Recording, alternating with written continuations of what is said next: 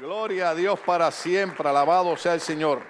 Queremos leer algunas instrucciones que el apóstol Pablo le da a Timoteo eh, eh, basado en la preocupación que todo apóstol, que todo pastor, que todo siervo de Dios ha tenido siempre en su vida cuando está llegando a los finales de su ministerio.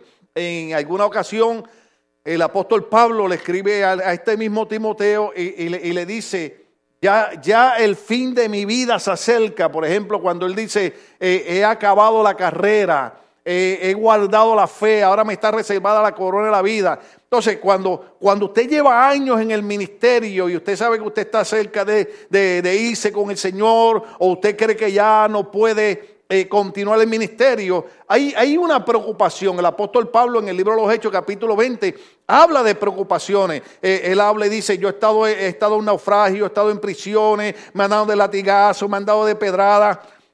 Pero sobre todo eso se agolpa sobre mí la preocupación por la iglesia. Entonces, cuando, cuando usted conoce hombres, y yo he tenido la oportunidad de, de buenos siervos de Dios que están en la presencia de Dios, que tuvimos el honor de escucharlos predicando en este santo lugar, y usted ve la preocupación siempre en todos estos hombres de Dios. Cuando yo me muera, cuando yo no pueda predicar, cuando yo no pueda continuar, ¿quién continuará el ministerio y la obra?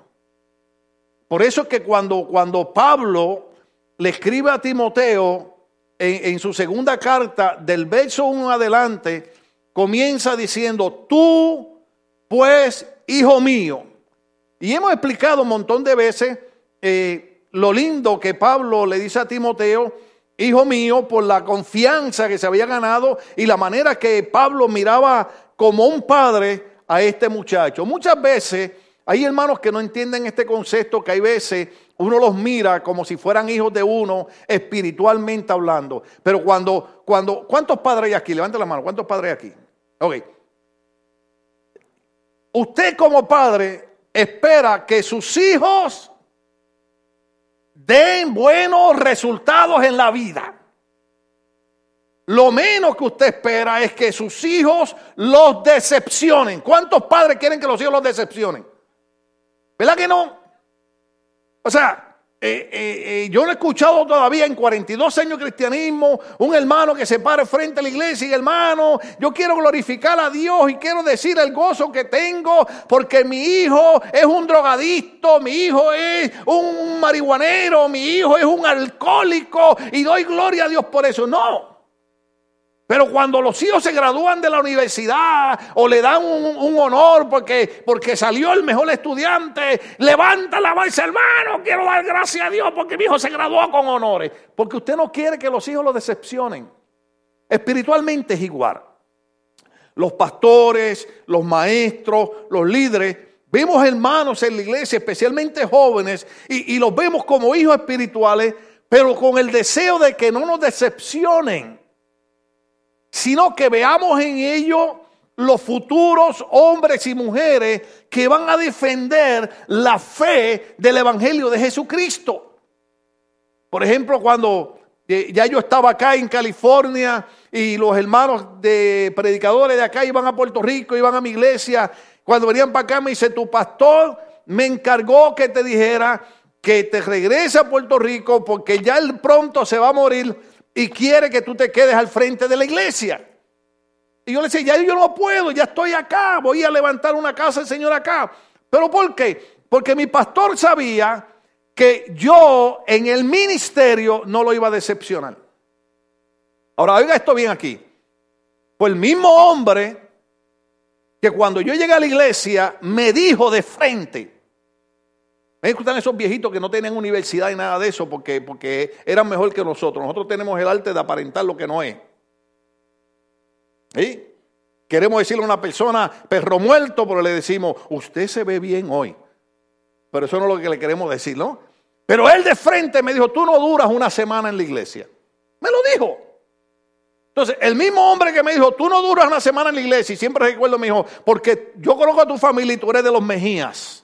No sé qué él sabía de mi familia, pero no vio en mí ninguna esperanza, ni siquiera de que yo permaneciera en una iglesia. 42 años después, aquí estoy, no solamente en una iglesia, pastoreando una iglesia y predicando en diferentes lugares para la gloria del Señor. Pero al pasar los años, él comenzó a verme como un hijo espiritual. Y él decía, este no me va a decepcionar. Porque vio el cambio, vio lo que Dios había hecho en mi vida. Claro, requiere, ¿verdad?, dedicarse al Señor.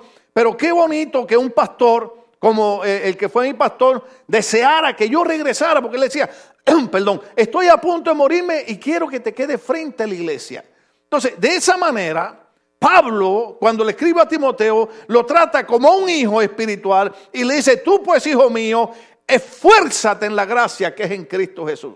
Te tiene que entender inmediatamente que cuando Pablo usa la palabra esfuérzate, lo que le está diciendo es, no hay otra cosa que entender que la salvación es gratis, que quien murió por nosotros la cruz del Calvario fue Cristo, que la sangre de Jesucristo nos limpia de todo pecado, pero que hay un enemigo llamado el diablo, Satanás, la serpiente antigua, que tratará de robarte a ti las intenciones y el propósito de serle fiel a Dios hasta la muerte. Por eso es que Pablo dice, esfuérzate. Mire, Hermano, en estos días, hasta para venir a la iglesia hay que esforzarse. ¿Usted sabe por qué? Porque usted sabe que ya viene la hora del culto, pero la película va en la parte interesante y usted no quiere dejar de ver la película, pero tiene que venir al culto.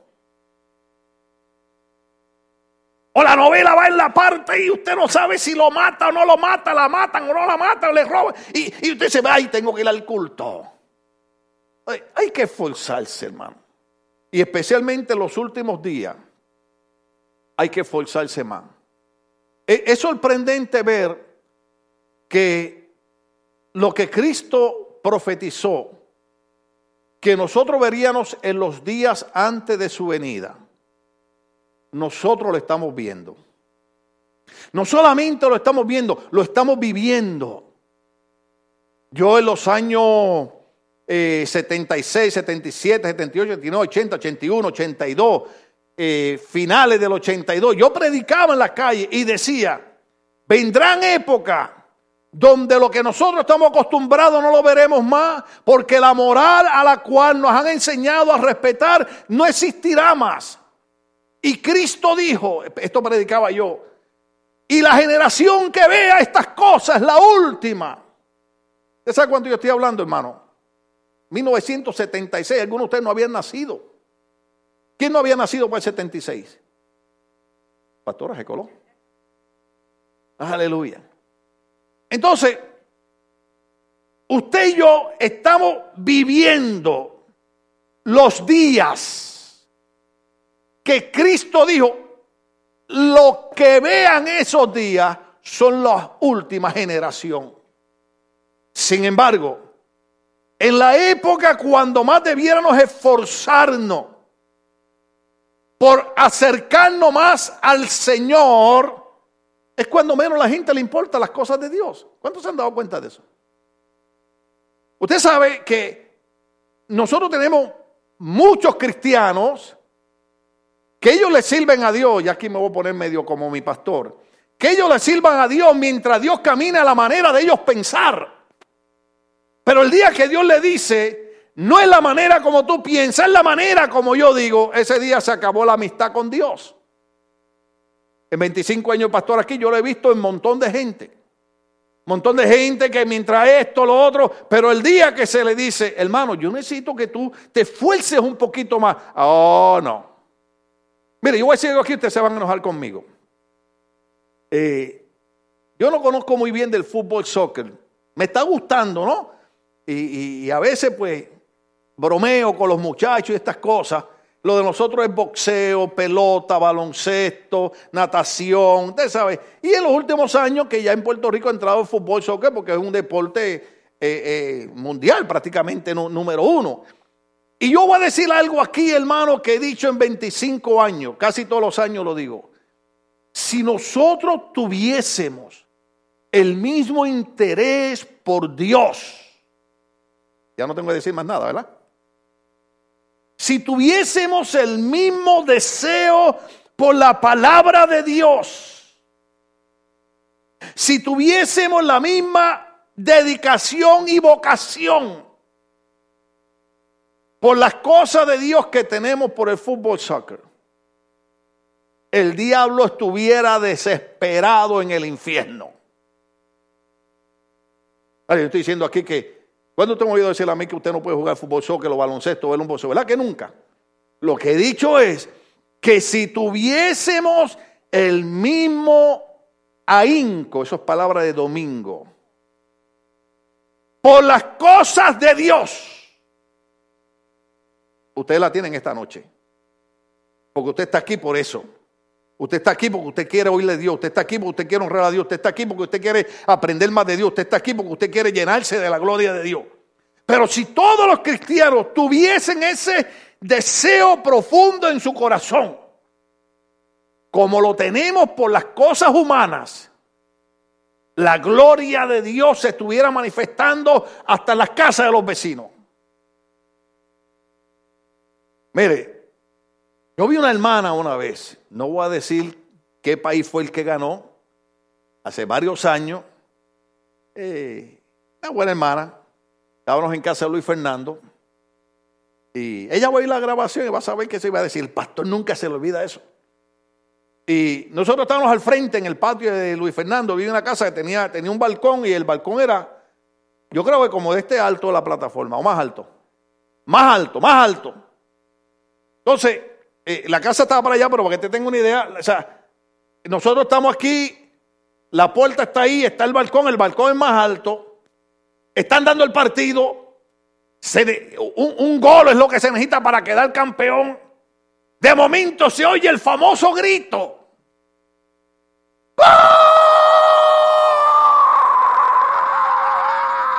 Y queda campeón. Ay, hermano. Aquella mujer ha empezado a brincar en la sala. Mire, usted ha visto antes aquí cuando ponían la, casita esa, cuando hacían los anuncios de los niños, que la casita bailaba. Así hacía la casa. Wow. Y aquella mujer ha salido, hermano, para darnos la noticia, pero si nosotros, si todo el mundo se quedó parado oyendo los gritos. Aquella mujer salió y olvídese de la escalera, brincó brincó el balcón. En aquellos tiempos los celulares eran todavía aquellos chiquititos, ¿te acuerdas? Ahora, ahora, yo lo hubiera grabado y Facebook rápido, pero no. No estaba. Y dio un brinco, hermano, y aquello era una alegría. Y, y, yo después que se gozó, ¿verdad? Le dije, así la quiero ver el domingo en la iglesia alabando a Dios. ¿Ah? Sí o sí, hermano, venimos a la iglesia y los músicos están con una alabanza bien linda y nosotros estamos ahí. ¿Cuál fue la última alabanza que cantaron? ¿Ah? Al borde. Aleluya. Y algunos estaban al borde de mi cama santa. mire, mire hermano, mire, con el mismo gozo que gritamos cuando gana nuestro equipo. Y, hay que tener su equipo. Eso, eso, eso es parte, eso es parte de, de, la vida, eso es parte del ser humano. Somos espíritu, alma y cuerpo. Hay que tener recreación. No hay ningún problema con el deporte, hay que practicarlo. Pero, pero con la misma emoción que usted grita. Mire, cuando esté en la iglesia y usted ve a los hermanos que están así con esa cara que parece que se la lavaron con limón, usted empiece, levante sus manos y diga, gloria a Dios, aleluya, santo vive el rey, Señor. Si los hermanos te quieren alabar, yo te voy a alabar, porque si no fuera por tu misericordia, no me hubiera levantado, si tú no me hubieras dado fuerza, no hubiera ido al trabajo, tú me libraste de peligro, me libraste de accidentes, tú eres el que me da para vivir, tú eres el que me da, y te alabo y te glorifico. Usted sabe, mire, le voy a decir, a mí me gustan las iglesias de los viejitos, porque la iglesia de los viejitos no tienen los equipos que nosotros tenemos. Pero cuando empiezan a cantar corito, sálgase del lado de ellos. Porque esos viejitos que usted los ve que, no pueden caminar cuando empiezan a cantar corito, se llevan a uno enredado. Y, y te, te lo he oído cantar. Yo la alabo de corazón, yo la alabo con mi voz. Yo le alabo de corazón, yo le alabo con mi voz. Y si me falta la voz, yo le alabo con las manos. Y si me faltan las manos, yo le alabo con los pies.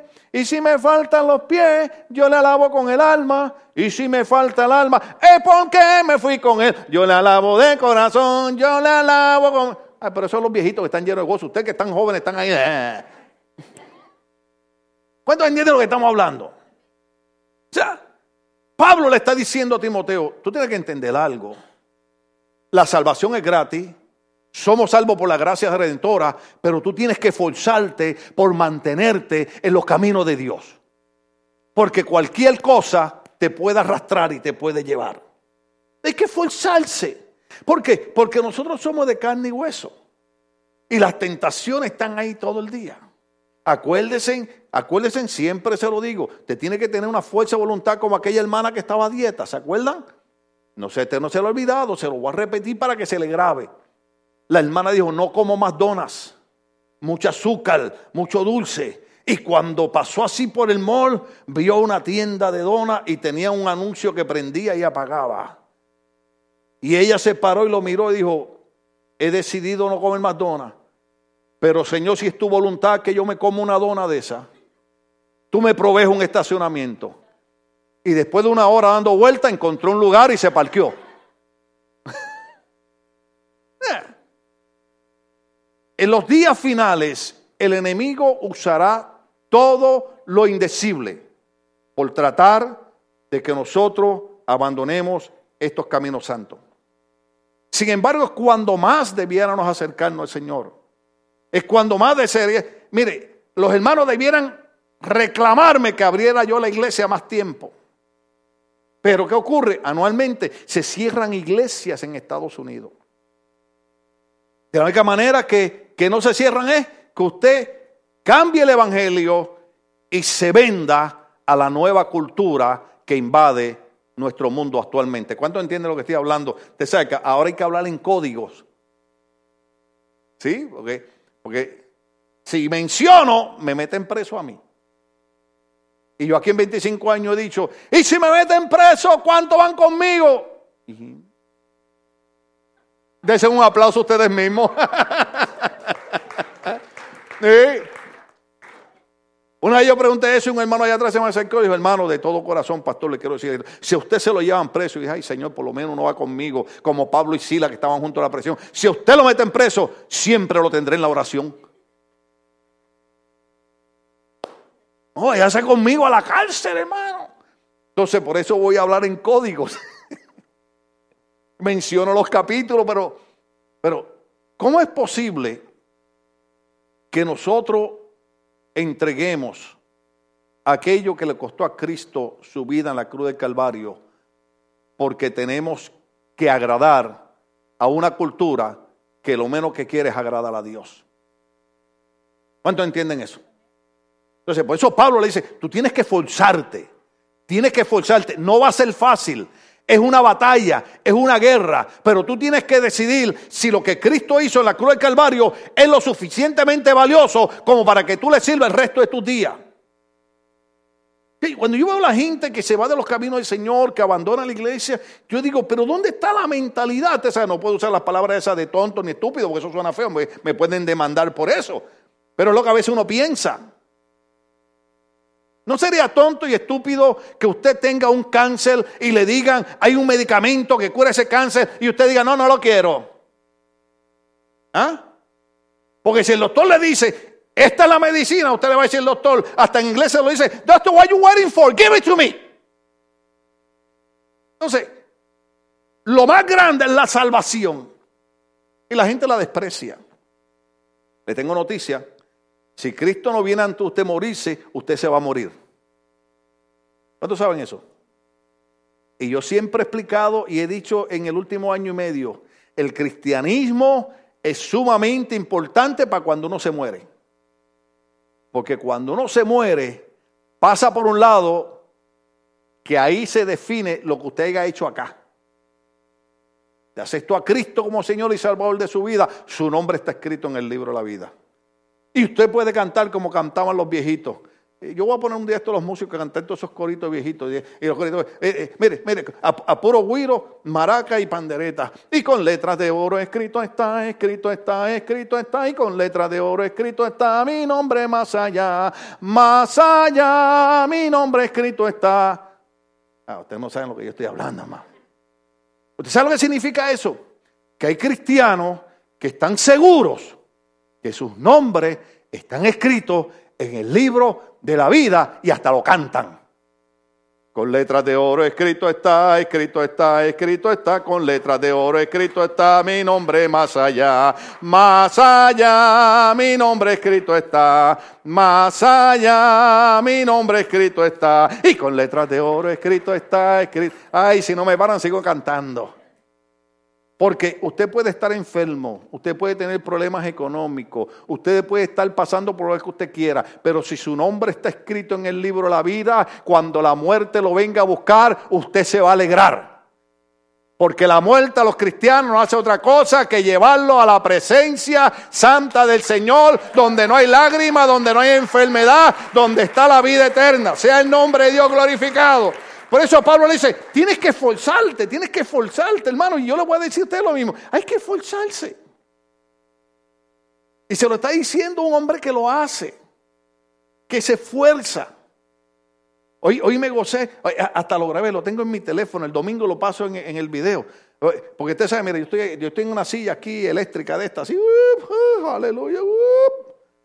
Y, y, hay un muchacho que sale en este nuevo canal de TVN que se llama Salsa. Usted sabe que es dirigido por, por, hispanos de segunda y tercera generación que hablan más inglés que español, pero, pero me gusta porque de momento están predicando y se les sale el español. Y, a mí no se puede salir inglés, porque me va a salir eh, pollito, chicken, gallinas en ventana, window, puerta, door, usted sabe. Eh, eh, entonces hay un muchacho, un muchacho, un muchacho joven, Dios lo está usando en sanidades y milagros y da campaña aquí en Orange County y todo.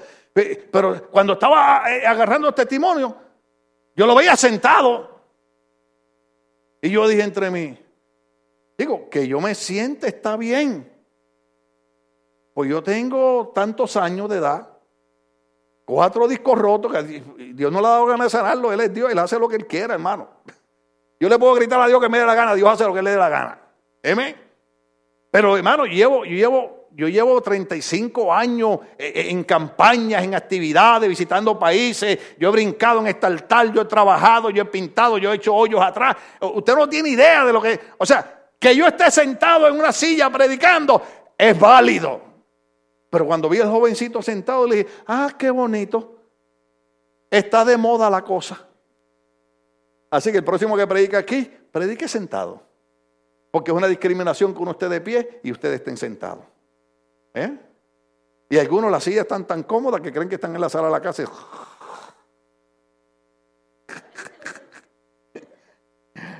Hay que esforzarse hay que dar la batalla, hay que dar la guerra y no voy a poder llegar a los otros besos que le di a los hermanos. Pero él dice, tú pues hijo mío, esfuérzate en la gracia que es en Cristo Jesús. Vamos al 2 y ahí terminamos, no voy a poder hablarle de los otros. Entonces, las instrucciones que Pablo le está dando a Timoteo, porque es la preocupación que está en él. ¿Se acuerdan lo que hablé al principio? Cuando ya los pastores estamos entrados en muchos años, que, que, vemos que ya no tenemos la fuerza cuando estamos jóvenes, hay una preocupación. Entonces hay unas instrucciones que da, lo que tú has oído de mí ante muchos testigos, todo esto, todo esto acerca del Evangelio, todo esto acerca de la gracia, todo esto acerca de la salvación, yo quiero que tú hagas una cosa. Ahora, es sorprendente que Pablo tenga la confianza y la seguridad de que él puede destinar a un hombre a hacer un trabajo. Wow. Usted sabe, usted sabe que no hay cosa más linda que usted esté en un trabajo y el jefe sepa que lo puede enviar a usted a hacer algo. Yo le voy a decir a usted aquí, como decía Pablo, con arrogancia. Yo cuando trabajaba en la Douglas Aircraft, el supervisor hasta llamaba a Cindy, a mi esposa. Él decía, eh, ¿cómo te decía? Miss Cindy Mejías, decía. O Miss Mejías. Miss Mejías, don't wait for your husband today. You gonna stay here with me? Así le decía Dave, ¿te acuerdas? He's gonna be working overtime. He's gonna be making money. Y antes de empezar a trabajar me llevó a una cafetería a comernos un sándwich y todas esas cosas. Y usted sabe qué decían los supervisores. Ellos hablaban entre ellos y decían, si tú quieres un trabajo bien hecho y que termine a tiempo, ponga a José. Ah, al hispano, oíste eso, Trump, digo este. al hispano, con el inglés africano mío. Pero ellos decían, no hablará bien inglés, pero sabe entender bien inglés, sabe seguir instrucciones y sabe hacer el trabajo. Qué lindo que las personas te vean a ti como una persona que te pueden encargar hacer un trabajo y no tienen que estarte velando para si lo haces bien o lo haces mal. Imagínense que tengan que estar velando uno a cada rato. Tendrán sospecha de que uno se lleva hasta los clavos de la cruz. ¿Ah? Sí, y, yo, sé, yo sé que yo como pastor no, no, no la hago muy bien, porque yo le he dicho a los hermanos de la iglesia, mira hermano, si yo te encargo a ti que tú hagas algo, y yo tengo que estar detrás de ti velándote, a ver si lo hiciste bien, mejor te quito. Y lo hago yo.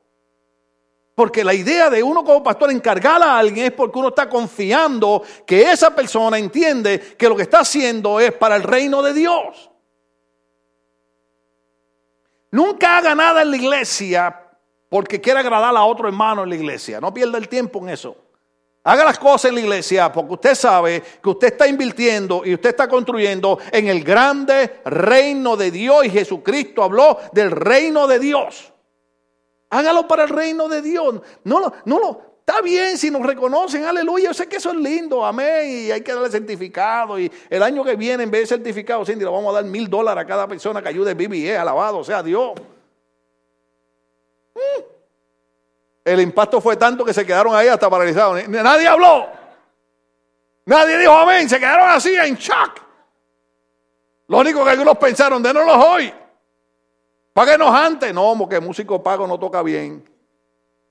Usted le paga a una persona por un trabajo, no lo hace bien. ¿Cuántos saben que eso es cierto?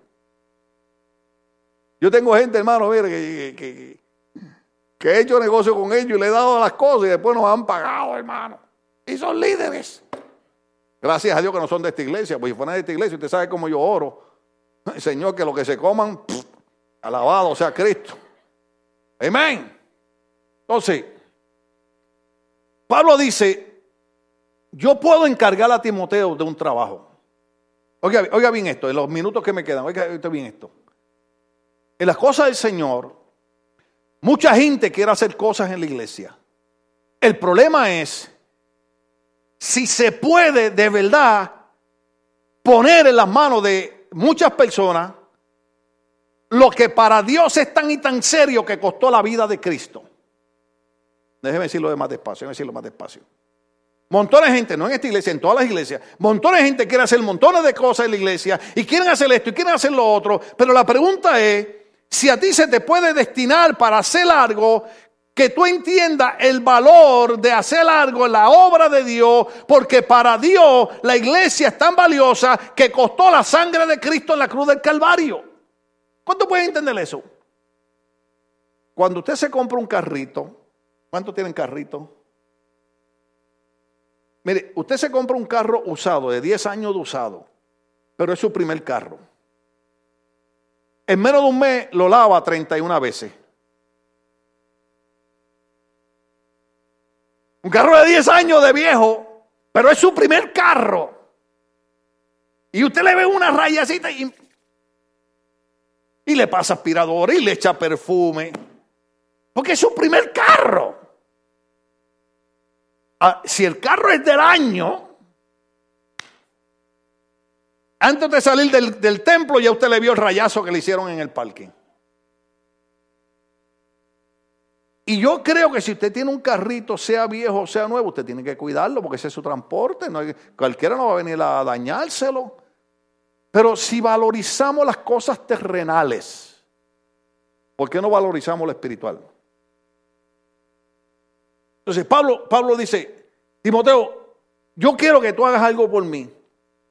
Toda la doctrina de la gracia y de la salvación que tú has aprendido por medio de mí, yo quiero que tú encargues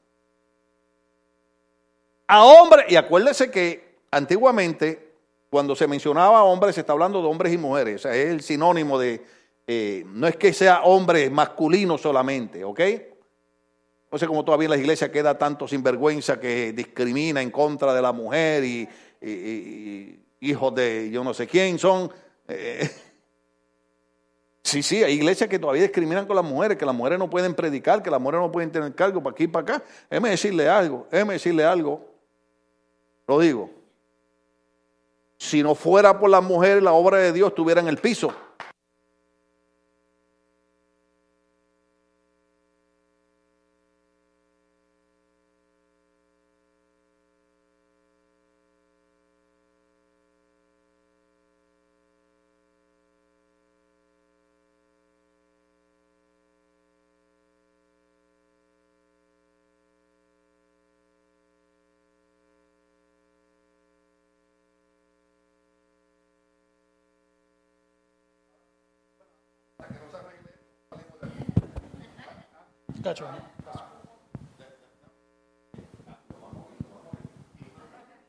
¿Lo van a oír? Esto es, esto es, tú sabes, sabes lo que está pasando. Deja quitarme la culebra esta de aquí, espérate. Mire, porque es que lo, es que lo que lo que les voy a decir es serio. Mire, para ese que hizo el ataque terrorista en contra del micrófono, porque yo iba a decir algo a favor de las mujeres, es esto. Cuando Cristo es crucificado y lo ponen en la tumba de José Arimatea, las que estaban de madrugada, tempranito en la mañana, para ungir el cuerpo del maestro con óleo santo, no era Juan, ni Pedro, ni Pepe, ni Santiago, ni eran las mujeres. Dese un aplauso a las mujeres.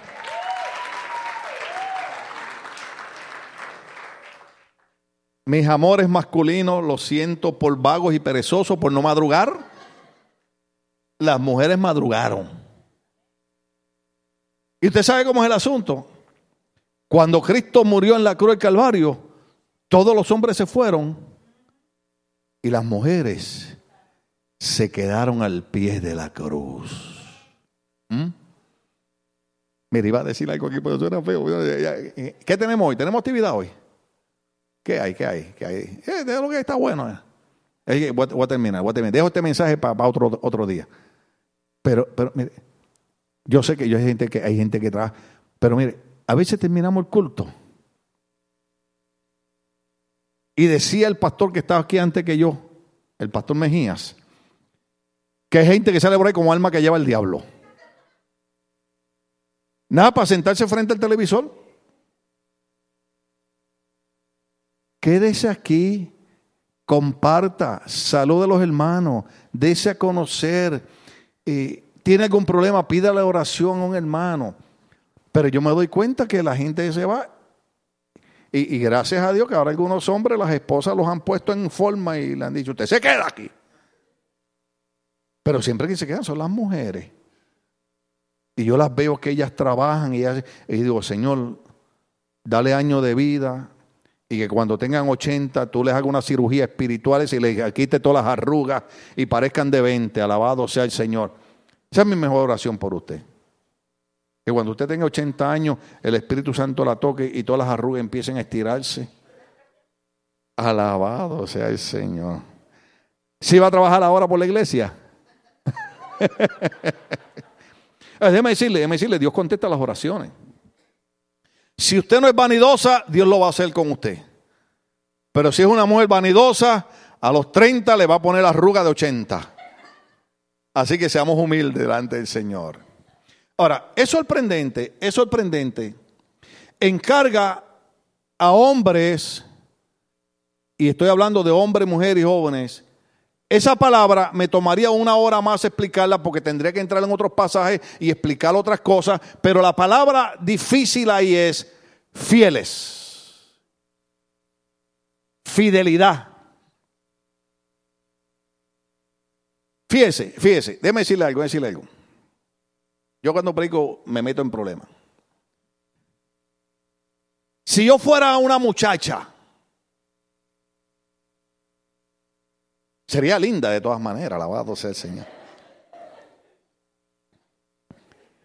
Y fuera cristiana. No Cristina, ese es el nombre que le ponen alguna, eh, cristiana. O fuera un joven, un joven, un joven en la iglesia. Una de las cualidades que yo miraría en la otra persona, sea mujer o sea hombre, es su área de fidelidad en lo que se le encarga. Porque si alguien aprende a ser fiel en la iglesia, será fiel en un matrimonio. Mm. Usted fiel en la iglesia, es fiel en su trabajo. De tal manera que Pablo no pierde el tiempo y Pablo le dice, encarga a hombres, la palabra es fea, es difícil, fieles. Fieles, fieles, fieles. O sea, Acuérdeme otro bien hablar de fidelidad, hermano. Porque una de las cosas más difíciles que encontramos hoy día, especialmente lamentamos, tenemos que orar por nuestra juventud, tenemos que orar por nuestros adolescentes. El sistema gubernamental de Estados Unidos, este sistema corrupto, le enseña a nuestra juventud que lo menos que hay que hacer es ser fiel. O sea, en otras palabras, el gobierno decide por nuestros hijos, le está diciendo a nuestros hijos, no sean fieles a sus padres. El gobierno es el que saca la cara por ustedes. No, no, no, no, no. Quien saca la cara por los hijos son los padres. Barack Obama está haciendo lo que da la gana porque ahorita termina, después se va a recibir su dinero de retiro y lo que le pasa a nuestros hijos a él no le va a importar. Pero a los padres sí le importa lo que le pase a los hijos, aunque tengan 40 años de edad. ¿Usted sabía eso? Usted sabe, le voy a dar una buena noticia a los hijos. Aunque usted tenga 40 años, usted va a seguir siendo el nene chiquito y la nena chiquita de mami y papi. Entonces, seamos fieles a nuestros padres, seamos fieles a nuestras parejas, seamos fieles a nuestra familia, seamos fieles a Dios. Y seamos fieles a la iglesia donde Dios nos ha puesto. Encarga a hombres fieles que sean idóneos, busque en Google, antes había que ir al diccionario, ahora usted va a Google, la palabra idóneo. Idóneo. La próxima pareja que yo case, le voy a hablar de esas dos palabras, de fidelidad y de ser idóneo. Y ahí mismo van a cancelar la boda. Hombres fieles que sean idóneos para para enseñar a otros. Alguien puso en Facebook por ahí, los medios sociales hay que usarlo. Eh, supuestamente eh, es un pensamiento budista que dice que el trabajo más difícil es que antes de enderezar a otro, nos enderecemos a nosotros mismos. ¿Te entendió eso? Yo le digo, Buda, nada los robaron de la Biblia. Libro Proverbio dice, es mejor el hombre que se enseñorea de su espíritu que el que conquista una ciudad. En otras palabras, Romanos capítulo 2 dice, maestro, tú que enseña, enséñate a ti mismo. Uh. O sea, cuando yo empecé hablando de esforzarse, que hablando que hay que leer la Biblia, nos falta mucho trabajo, hermano, porque antes de disciplinar a otra persona, tenemos que disciplinarnos nosotros mismos. Yo no puedo hablarle a ustedes de esforzarse si yo no lo hago. Y yo sé, hay días que yo pienso, antier, ayer, hoy, yo decía, Señor, ya estuvo, ya yo no puedo más, ya, ya, eh, eh, yo, mi, mi espíritu tiene 20 años, pero mi cuerpo parece que tiene 120. ¿Cuánto alguna vez, hermanos honestos, hermanos honestos, hermanos honestos, cuánto alguna vez su cuerpo está como de 120 años? su espíritu, su mente como la de un niño de 20, pero su cuerpo dice, manda el espíritu adelante y yo me quedo acá atrás. Entonces, porque dice, hombres fieles que sean idóneos para enseñar también a otros. En otras palabras, hombres y mujeres que primero practiquen lo que van a enseñar. ¿Cuándo estamos aquí? Porque subir aquí arriba o sentarse aquí y abrir la Biblia y hablar, eso lo puede hacer hasta un borracho, hermano. Vivir lo que se predica es lo difícil. ¿Le entiende? Si yo le digo a usted, hermano, esfuércese. Entonces, usted tiene que mirarme a mí a ver si yo lo estoy haciendo. Entonces, si yo lo estoy haciendo, usted dice, me buscó un lío. Porque si el viejito lo hace, yo estoy más joven que él, entonces yo lo puedo hacer también. O sea, me, iba a ir por 2 Corintios, me iba a ir por Romanos capítulo 12, pero lo vamos a dejar para otra ocasión. Pero ese verso es muy, muy importante y muy delicado porque dice, yo necesito darte una intrusión y es que cuando yo me muera, yo quiero morirme tranquilo sabiendo, Timoteo, que tú vas a hacer lo que yo te mande a hacer y que tú vas a buscar hombre que para ellos la iglesia no sea un juego, ni sea un club religioso, ni un club social, sino que para ellos la obra de Dios es algo importante y que sean personas que ellos mismos se van a capacitar, van a vivir de acuerdo a la palabra y que podrán con su ejemplo y testimonio enseñar a otros. ¿Cuánto estamos aquí? Por eso yo a veces soy un poquito eh, incómodo cuando vienen algunos hombres que lo que vienen es hacer escándalo y brincos aquí y empujar gente y tumbar gente. A mí me gusta eso, usted sabe. Pero me gusta cuando son hombres que no solamente lo hacen, sino que viven la palabra de Dios. Porque nosotros hemos visto muchos que predican algo en el altar y después lo que predicaron no es lo que están viviendo. Déjeme decirle algo, déjeme decirle algo. Seamos humildes, sencillos, reconozcamos que somos cristianos porque necesitamos la salvación a través de Cristo. Sin Cristo no lo podemos hacer, pero no pretendamos ser Superman y pretender que sin Cristo lo podemos lograr. No, damas y caballeros, de la única manera que podemos vencer es con la ayuda del Espíritu Santo. ¿Cuánto aprendimos algo? Dale el aplauso al Señor. Gloria al Señor. Bueno.